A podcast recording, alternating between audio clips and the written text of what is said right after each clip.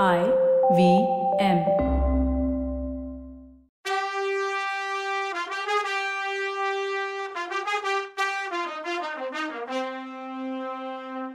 வணக்கங்க. நான் கவிதா பேசுறேன். வெல்கம் டு கதை பாட்காஸ்டின் பொன்னியின் செல்வன். இது எபிசோட் சிக்ஸ்டி நைன். வந்தியத்தேவன் கோட்டை வாசலுக்கு போனப்போ இன்னொரு கூட்டம் மறுபக்கத்துல இருந்து வந்தது. அந்த கூட்டத்துல வேல் பிடிச்ச வீரர்களும் பல விருதுகள் பிடிச்சுக்கிட்டும் குதிரை மேல சில பேரும் வந்தாங்க. இவ்வளவுக்கும் நடுவுல தாமரை பூ வடிவமா ஒரு தங்க ரதம் வந்துச்சு. அதுல மதுராந்தகர் வர்றார். யூஸ்வலி அவர் மூடு பல்லக்குல தானே போவாரு. இப்ப என்ன ரதம்னு பாக்குறீங்களா? ரகசியமா யாருக்கும் தெரியாம போகணும்னா தான் மூடு பல்லக்கு. இல்லனா வெஹிக்கிள் சேஞ்ச் அவரை பார்த்த உடனே வல்லவனுக்கு ஒரு ஐடியா கொட்டுச்சு. சரி இவரை வச்சு உள்ள போயிடலான்னு முடிவு பண்ணிட்டான். ஆபத்து ஒருத்தனுக்கு வரப்போகுதுன்னு தெரிஞ்சா அதை தெரிஞ்சுக்க விரும்பாதவங்க யார் இருப்பா? காளாம்புகர்கள் பேசினது அவனுக்கு ஞாபகம் இருந்தது. அதை வச்சே ரகலை பண்ணுவோம். அந்த ரதத்தை நோக்கி குதிரையை விட்டான் மதுராந்தகத்தேவர் வரும்போது அவர் கூட்டத்துக்குள்ள ஒருத்தன் வேகமா குதிரையில வருவான்னு ஒருத்தருமே எதிர்பார்க்கல. அவனை தடுக்கணும்னு நினைக்கிறதுக்குள்ள வல்லவன் ரதத்துக்கிட்ட போயிட்டான். அது மட்டும் இல்லாம குதிரை மேல ஏறி நின்று மதுராந்தகரை பார்த்து அபாயம் அபாயம்னு வேற கத்துனான். அப்புறம் குதிரை மேல இருந்து கீழே விழுந்து உருண்டான். இவ்வளவும் யாரும் யோசிச்சு செயல்படுறதுக்குள்ள நடந்துருச்சு. இவன் வர்றதை பார்த்த வீரர்கள் வேல் எடுத்து இவனை குறிப்பாக்க ஆரம்பிச்சிருந்தாங்க. ஆனா அவன் அவரை ஒன்றும் பண்ண ட்ரை பண்ணாததுனால அவங்களும் ஒன்றும் பண்ணாம விட்டுட்டாங்க. அந்த அவகாசத்தை அவன் அவங்களுக்கு கொடுக்கவே இல்லை. கீழே விழுந்தவனை பார்த்து எல்லாரும் சிரிச்சாங்க. மதுராந்தகரும் சிரிச்சாரு. ரதத்தை நிறுத்திட்டாங்க. வீரர்கள் ரெண்டு பேரும் போய் அவனை தூக்க போனாங்க. அதுக்குள்ள அவனே சுதாரிச்சு எந்திரிச்சு உட்காந்துருந்தான் குதிச்சு நின்னான். நின்று மதுராந்தகரையே உத்து பார்த்துட்டு இருந்தான். மதுராந்தகர் அவனை பக்கத்துல அழைச்சிட்டு வாங்கன்னு சொன்னாரு. அவனை பக்கத்துல கொண்டு வந்து நிறுத்தினாங்க. அவரு நீ யாருன்னு கேட்டாரு. நான் தான் சக்கரவர்த்தி என்ன தெரியலையான்னு கேட்டான். அவருக்கு சக்கரவர்த்திங்கிற வார்த்தை என்னவோ பண்ணுச்சு. வீரர்களை பார்த்து டேய் விலகி நின்னுங்கடான்னு சொல்லிட்டு என்ன வளர்றன்னு கேட்டாரு இவனை பார்த்து. என்ன யாருன்னு நினைச்ச? அப்படின்னாரு. மன்னிக்கணும் இளவரசே. தப்பா சொல்லிட்டேனா? மன்னிச்சுக்கோங்கன்னு திக்கி திணறி சொன்னான். இதுக்கு முன்னாடி என்ன பார்த்துருக்கியான்னு கேட்டாரு மதுராந்தகர். பார்த்துருக்கேனே. இல்ல இல்ல பார்த்ததில்ல. அப்படின்னு உளர்னான். என்ன பார்த்துருக்கியா? இல்லையான்னு கேட்டாரு. நேத்துலேருந்து உண்மையை தான் பேசுறதுன்னு முடிவு பண்ணியிருக்கேன். அதனால என்னால உறுதியா சொல்ல முடியலன்னா இதை கேட்டதும் மதுராந்தகர் சிரிச்சாரு. என்னது? நேத்துலேருந்து உண்மை பேசுறவனா நீ? அப்படின்னாரு ஆமாயா இந்த காலத்துல எதை உறுதியா சொல்ல முடியுது?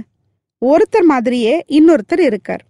ஒரு நாள் மூடு பல்லக்கில் வந்தவர் இன்னொரு நாள் தங்க ரதத்துல வர்றாருன்னு சொன்னான். இதை கேட்டதும் பக்குன்னு ஆயிடுச்சு மதுராந்தகருக்கு. என்ன சொன்ன? அப்படின்னு கேட்டாரு. இல்ல ஒருத்தர் மாதிரியே இன்னொருத்தர் இருக்கிறதுனால எதையும் நிச்சயமா சொல்ல முடியலன்னா நான் யார் மாதிரி இருக்கேன்? அப்படின்னு கேட்டாரு. இல்ல ரெண்டு தடவை உங்களை பார்த்துருக்கேன். இல்ல உங்களை மாதிரியே உள்ளவங்கள பார்த்துருக்கேன்னு சொல்லலாம். அது நீங்க தானான்னு டவுட்டு அதை கேட்க தான் இதெல்லாம் பண்ணேன்னா. சரி என்ன? உத்து பாத்தியே என்ன தெரிஞ்சுக்கிட்ட? அப்படின்னு கேட்டாரு. நீங்க நான் பார்த்தவராவும் இல்லை இல்லாமையும் இருக்கலாம் இருக்கவும் இருக்கலாம்னு தெரிஞ்சுக்கிட்டேன்னு உளர்னான் மதுராந்தகருக்கு கோவம் வந்துடுச்சு. மூஞ்சிலே தெரிஞ்சுது. வல்லவன் தயங்கி தயங்கி இளவரசே கோச்சுக்காதீங்க. நான் எங்க பார்த்தேன்னு சொல்றேன்னா. சொல்லு அப்படின்னாரு. ஒரு பெரிய கோட்டை. நாலு பக்கமும் பெரிய சுவர். வீராதி வீரர்கள் எல்லாம் அங்க கூடியிருந்தாங்க. நடு ராத்திரி. மங்கலான வெளிச்சத்துல அவங்க ஆத்திரமா பேசிட்டு இருந்தாங்க. சுவர் ஓரமா ஒரு பல்லக்கு இருந்துச்சு. அதுல பேசிட்டு இருந்த தலைவரை மத்தவங்க ஏதோ கேள்வி மேல கேள்வியா கேட்டாங்க. அவருக்கு கோவம் வந்துடுச்சு.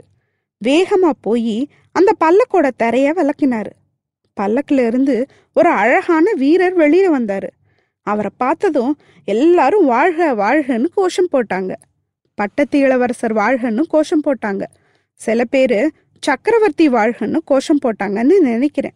ஐயா அந்த பல்லக்குல இருந்து வெளியில வந்தவரோட முகம் உங்க மாதிரியே இருந்துச்சு. நான் ஏதாவது தப்பாக சொல்லியிருந்தா மன்னிச்சுக்கோங்கன்னா. இதெல்லாம் கேட்டுட்டு இருந்த மதுராந்தகருக்கு நெத்தி வேர்த்திருச்சு. பயம் வந்தது கண்ணில் தெரிஞ்சுது.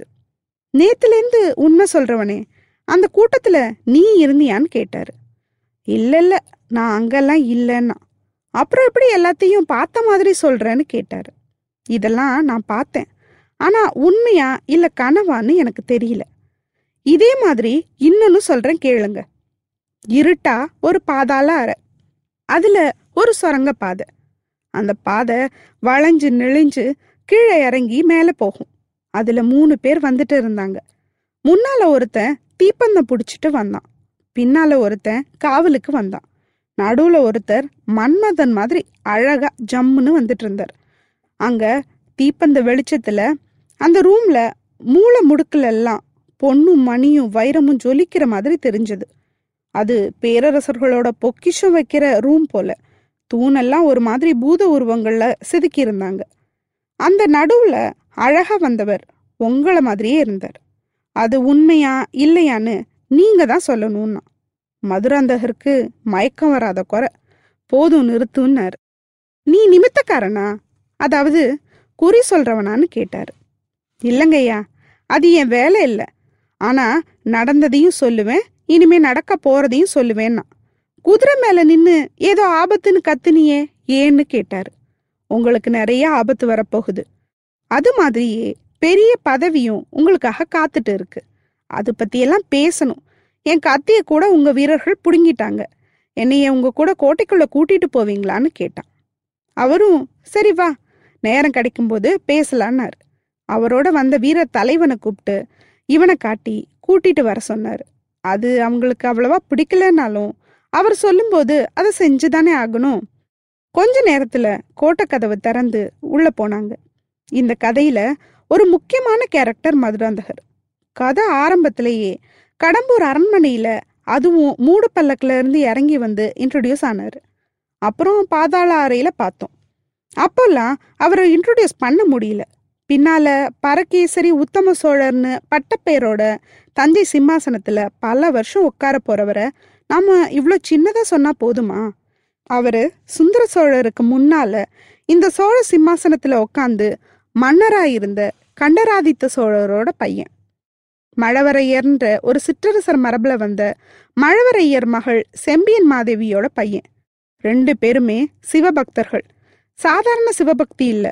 சிவாலயங்களுக்கு திருப்பணி செய்யறதுலயே தங்களோட வாழ்நாளையே கழிக்கிறவங்க. தமிழ்ல இருந்த தேவார பாடல்கள் தொகுப்பு அங்கங்க இருந்துச்சு. அதை ஒன்று சேர்க்கணுங்கிற ஆசை கண்டராதித்த மன்னனுக்கு இருந்துச்சு. ஆனா அவர் ஆயுள் முடியிற வரைக்கும் அது நடக்கல. கொஞ்சம் தான் சேர்க்க முடிஞ்சது. தேவாரம் மாதிரியே அவரும் சில பாடல் பாடினார். அவர் பாடினது திருவிசைப்பா அப்படிங்கிற தொகுப்பா இருக்கு.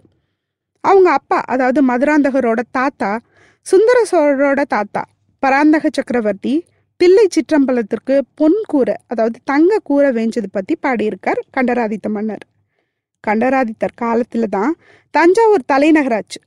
அவருக்கு போர்ல எல்லாம் இன்ட்ரெஸ்டோ நம்பிக்கையோ இல்லை. எப்பவுமே சமாதானத்தையும் அமைதியையும் விரும்புறவர். அதனால இவர் காலத்துல சோழ சாம்ராஜ்யம் பெருசாகல. கொஞ்சம் கல்யாண வயசு போன பின்னாடி தான் அவர் செம்பியன் மாதேவியை கல்யாணம் பண்ணிக்கிட்டார்.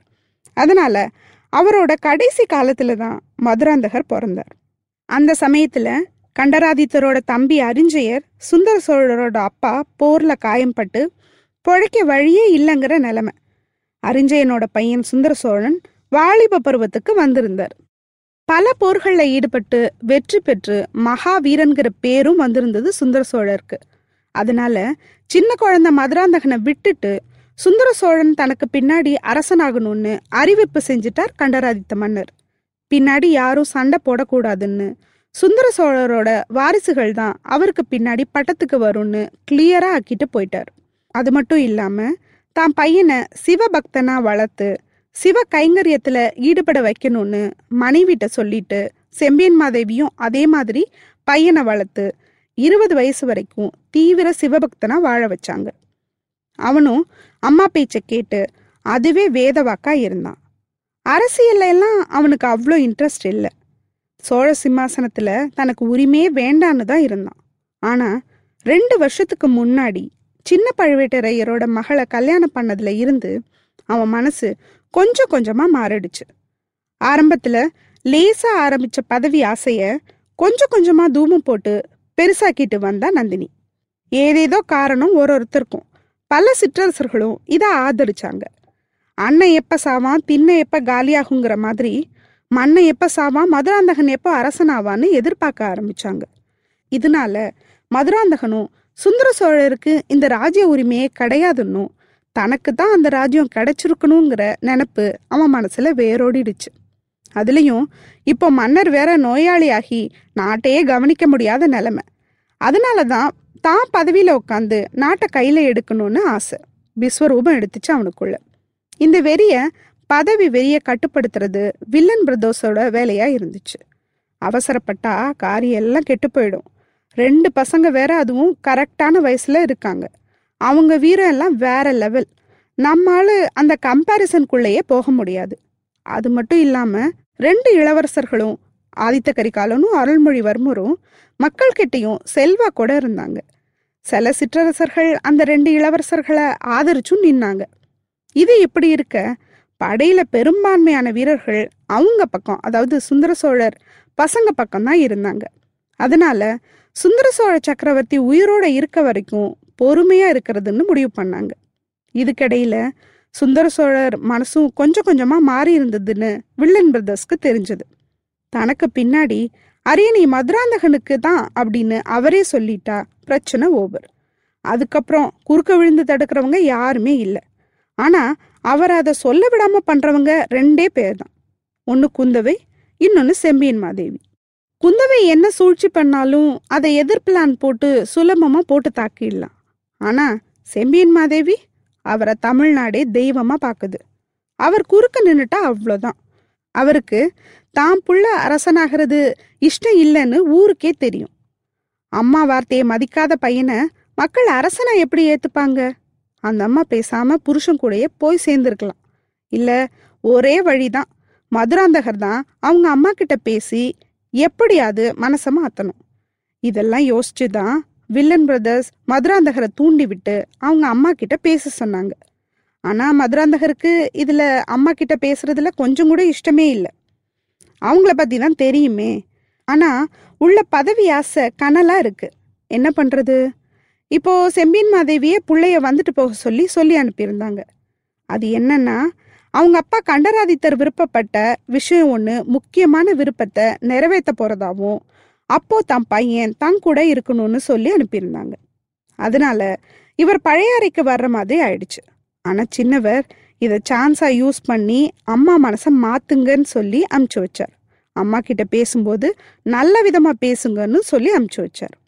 அம்மா பையன் மனசை மாத்துறாங்களா? இல்லை பையன் அம்மா மனசை மாத்துறானான்னு அடுத்த எபிசோட்ல பார்க்கலாம். அது வரைக்கும் நன்றி வணக்கம்.